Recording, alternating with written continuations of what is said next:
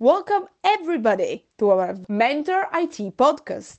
My name is Cristina Lasagni and I am passionate about creating EMEA role models for the IT workforce to help anyone accelerating their career.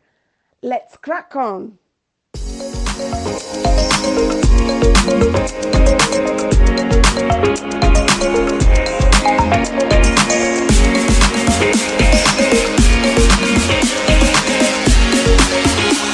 Welcome everybody to another episode of Mentor IT. Today's mentor is Paloma Garcia, and today's title is Rise and Shine. So, very quickly, I want to introduce Paloma uh, for being her currently a director of solution consulting in ServiceNow, a company with more than 20,000 employees. In the past, she headed the EMEA endpoint division at Symantec. She has a, an MBA from Henley Business School. So today's episode, it's important because we are going to talk about how we get how to get promoted in a leadership position. And uh, Paloma is an expert in that. That's why she she's she's here mentoring us today. An interesting stat is that women only make up 28% of worldwide leadership position in ICT, and even less in EU, with only 19%, according to Women in Tech Network research. This is proven to be demotivating for women, specifically when we want to access those directorship positions. And this could potentially uh, be counterproductive for corporation by limiting the productivity and ability to innovate. In order to invert this trend, women are getting together and offer mentor uh, mentorship role models like Paloma is doing to us with us today to learn a quicker way to get promoted and climb the corporate ladder. So, with this introduction, I just want to welcome you, Paloma. Thank you. Thank you for that great introduction. I'm not sure an expert um, into the into being promoted, but I can definitely share my story and and some of the challenges I've gone through. Fantastic. So why don't we start straight away? Uh, how did you get into leadership position, as in directorship position, at both fantastic and big company like Symantec and ServiceNow? So I guess let, let's let's um, go back into my journey into leadership. And I always remember working as an individual contributor, and and people saying, "Oh, I think one day we'll be a manager." So I think that kind of drives drove me to to become a leader so people saw that in me and uh, encouraged me to pursue that leadership uh, career but like everything it all came at the same time. So i wanted to i decided to have a family but i also wanted to continue progressing with my professional career and become a people leader. And i knew that by working in a male dominated environment this was going to be really tough. And um, I had this brilliant idea to to do an MBA whilst being pregnant. I thought, well, I can finish my MBA and have a a, a toddler, and because I wanted to do both, I thought that by being on maternity leave and continue developing my uh, professional career, that was great. But I didn't know how busy I was going to be with the newborn. But eh, but I think the MBA gave me that confidence and when I come back from maternity leave, there was this opportunity to lead the team. And I always remember there was a, an individual in the team who had been working for a number of years, and he was the prime candidate for that role. And and I remember saying, "Great, you're going to be a great leader," and I I wanted him to get the job, but no, I'm not sure what happened on that day. But it, the interview didn't go well, and he didn't get the job. And I always remember him calling me saying, I didn't get the job. I said, How come you're the great person? You're the right candidate. Um, but I, I, I don't know what happened in there. And I said, Right, well, so maybe if you are the right candidate for the job, maybe I can I can try and see what the feedback is.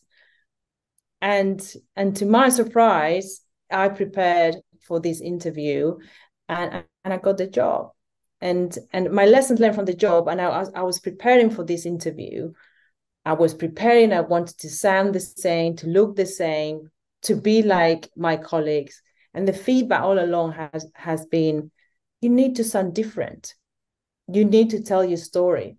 And I didn't want to tell my story. I didn't want to be exposed to the leadership team.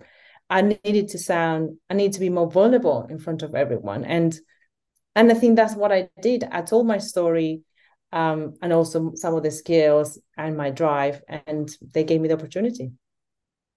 So I've been knowing you for a year roughly paloma. And i do think you're amazing and especially when you choose to be vulnerable. So i'm really great that your characteristic of yours came out and people appreciate it for for what, what you are. I have a question though because you mentioned you know i got this mba and that gave me confidence but do you need an MBA, do you think you need an mba to be a director or to be promoted? What happened? you don't. The reality is like you know you, you don't know it. You don't need it. And but the MBA gave me that confidence and reassurance. So, and a lot of people, and I've seen these throughout my career. I've studied MBA, and I remember talking to someone, I, you know, one of the my peers. He said, "I've never." I don't have a degree. I don't have a, an MBA. And I think that is kind of a blocker for me to become a CEO. And the reality is that deep down, I knew uh, this individual didn't need MBA. He became a CEO later on. And in my case, I don't think I needed, but I needed that reassurance. And I remember going to this interview thinking, I don't have experience as a manager. I clearly I can talk about activities and, initiatives I've been involved. Um, but I had that, I didn't have the strength to apply for this type of roles. But having that MBA is like, well, I don't have that, but look what all the different skills and capabilities I've learned. And I see these from someone members of my team who they want to be a manager and they don't have the experience and they know someone needs to believe in them. And, and I love that because they know they will be given the opportunity if they continue working for it. But in my case, I was I wasn't I'm not very patient. So I said, I don't want to wait for someone to give me the opportunity. I want almost to kind of and need that reassurance and confidence and accelerate that process if I, if I could. So I did that. But deep down, I don't think you, you need to. Fantastic. Thanks for um, sharing that with us. So um, you talk about manager position. I'm talking about uh, how did you become a director? Because many people may start this journey from individual contributor and get to a mid manager position, but then it feels like we get stuck there. So um, I'm not sure. Aside from the MBA, is there anything else that you've done? Um, we we you spoke in the past in in another webinar with me about getting out of the shadow, get you know get out of the curtain or something like that.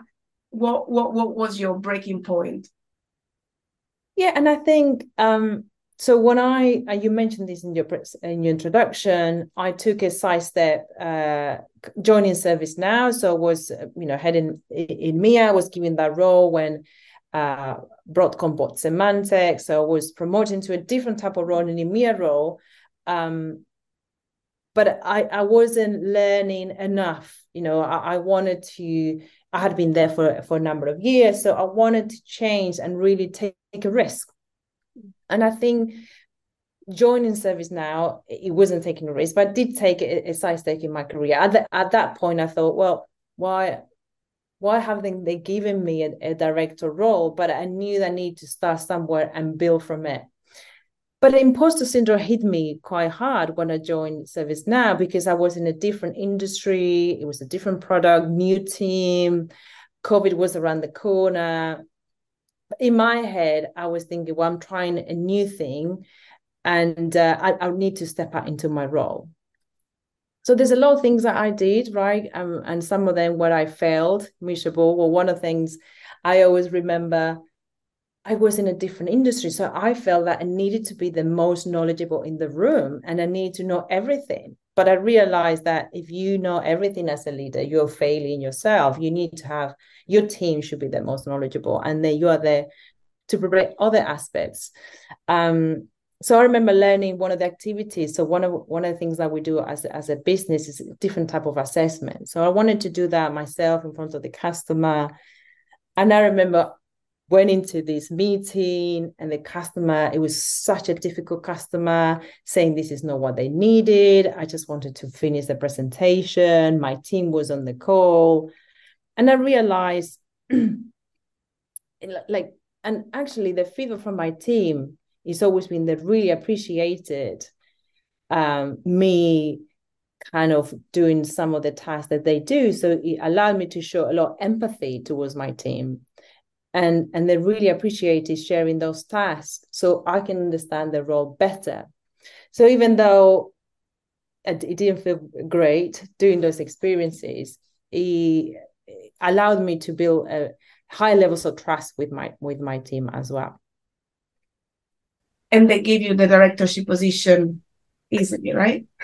So okay so go back to the director. That so so that happened later so um so for the first two years i built the team we delivered the numbers we became top team in EMEA second globally so great you know like i'm doing everything uh, performing to i've got a high performing team so I should be a director, right? So and, and so I remember going uh, to to the to my manager, almost demanding, in, right, these these promotion. But and I, and I read the book on these as well as you as you develop into your journey uh, into your leadership journey is more around your soft skills that are going to be looked at more than your technical expertise um, and your knowledge and and and I didn't realize of that. And of course, the numbers. It depends on where you are. The numbers are important, but it's, it's how you come across. It's about your emotional intelligence. So I remember thinking, right, so you know, I've done the numbers, top team. So so what's left? But then the feedback has been, well, you need to work on other aspects of your leadership. How about your self awareness? How about your self regulation? How about your empathy? and I was very frustrated because though those were the exact areas um, that had worked on, but the, this wasn't the perception. Hmm. And then you start taking this personal. Um, but what I did is that from that moment onwards is the importance of focusing on your communication skills, how you speak up in meetings, how you articulate yourself very clearly about your intentions, how you're supporting your team and also I was at that point, I remember that I mentioned that, that imposter syndrome. I was afraid to ask for help. Um, and I started asking for help, right? And uh, people started helping me, even HR business partner, my manager, other stakeholders in the team. So you mean your sponsors when you say right. Well, not necessarily your sponsors, more stakeholders. I think by then I had a sponsor, yes. I would say I had a sponsor working on the sponsors, but I always had those sponsors. But you need to, as you when you go to a promotion, you need to think about who are your stakeholders, and the, the those stakeholders are going to make a decision about you. So when it says, "Oh, Paloma is going to be promoted," who are the people who can say yes, and who are the people who are who could say no? And ha- you need to work with with them to ensure you know the feedback and you're aware of, of the feedback about you as well so you can work on on those growth areas so there are two aspects that you mentioned and i think because i had several conversations with yourself now is all blurring but there are two important things that i'm taking out of this conversation first of all is understand who your stakeholders are get yes. some sponsor but also get visible which yes. is which means i don't want to steal the show but um, it is about take to select be selective about what kind of work you take on. Yes yes yes. You start you need to start selecting the type of work that you are doing. So yes. according to um, general knowledge but also some statistics um, women tend to um, not to get the same exposure to promotable tasks like our other com- counterpart. Instead, we try and pick, you know, like uh, everything because we want to do everything. We want to be perfect, and we yeah. want to be shown that we have, we can do it all. But the reality is much different. Yes, I I I understand what you're saying. For me, it was it's not about what the others wanted to see in me. It's what we could create the big the there's the biggest impact for my team and what would be the right thing for them right? And i think the moment you start focusing on your team everything will will come along. And i think from the from a women's perspective as well is and we talked about this as well is their visibility um be more visible in terms of attending customers. Don't just be too focused on doing the work working very hard in the background you need to start focus on the invisible on the visible work mm. um, like doing things like we do today speaking up sharing experiences um, and like you mentioned earlier, stop hiding behind the curtains, right? Be more um, active on social media as well. And I feel when you get into the leadership position, you we focus too much on managing the people instead of managing your business, and also thinking about growing your business. Um, and the other area, and I think it, it helped as well, is what type of leader you want to become. Mm-hmm. And I never wanted to lose sight of my customers and i think and i know many people who I, who I speak to as you become a, a glo- like not just my level but few levels up and a global leader um it becomes more an operational role so for me i didn't want to lose sight of my customers and and but i set myself a target to say 30% of my time is customer facing time um, and that will help me to to understand my customers, but also my team and what resources they need. So as a leader, you need to define what type of lead you want to be and become very um, confident about that, so, so you can make the right decision. This is great what you're mentioning. So to me, it speaks that you can be whoever you want the way you are. You're perfectly built to achieve whatever your dreams are. If you want to be a director, if you're a personable person, if you're an emotionally intelligent one, you know, like you can be a director. You don't need to be one of these stereotype, you know, uh, gray suit or black suit kind of person that is completely aseptic and unemotional and we all want the you know like the, the paloma type of director as opposed to the black suit type of director. So it's really refreshing to um to see about to, to listen to hear about your achievements. So thanks for sharing that. Um i've got one question left for you. And and this is like a kind of a role play if that's all right. So i have had an experience of a colleague that um yeah uh, talking about non-promotable tasks, right? So she was great. She was doing everything. She was overachieving. She's done the team from scratch. But uh, when there was an, an ad interim role for Grab, she didn't get it. Instead, it has been offered to her male counterpart. And when she asked why I didn't get the chance, she's been told, well, you never asked for it, or we didn't know that you wanted that. So next time we will make sure that we will consider you. So how yeah. what is your take there? What can we all do better in order to avoid this kind of situation? Because let's be honest, there are bias in the in the workplace. You yourself you said that it's a male dominated industry. So mm-hmm. it's it's just normal that you get, you know, pro, you promote people that think like you, look like you, sound like you, right? So this is a matter of fact going back to the question, what is the one thing that we can all do better in order to avoid this kind of situation and be there for when the time is ready? So, to I, know I, I told that story, but the, I started to be more successful and I started thriving when I was able to, instead of being myself in terms of, I don't have to be wearing the same. I don't have to have my hair up all the time, right? I don't have to be wearing similar colors and things like that. I don't have to be look be looking like others around me to be myself. And, and the moment I was confident enough to make the decision is when I started thriving. So that's one thing. Um, but maybe I, up until that, I didn't have that confidence, right? So, and the second element is, I think we are too afraid of sharing our the, our wishes, you know, what we want to be, and and the next step in our career. Mm-hmm. The moment I started sharing that quite openly with people around me is the moment that right i'm very clear about what my next career i would like to be or like to be exposed of. So when those opportunities come along and if that person is is a you build it to be your champion and sponsor those opportunities will come along as well. Out of the three times I was promoted, maybe the first the first time it was a slightly different come back from maternity and I had this opportunity. The second time when I went into senior management, I was very clear with my manager that's what I wanted to achieve. I think it's it's difficult to share the moment I start sharing this is what I would like to be, it shows vulnerability as well because you be you feel exposed as well what you want to be next. Um uh, but it also shows drive and uh you know determination to develop as well. So drive determination tenacity which i think is is positive. I think we need to be more open around having these conversations with the people around you with your stakeholders.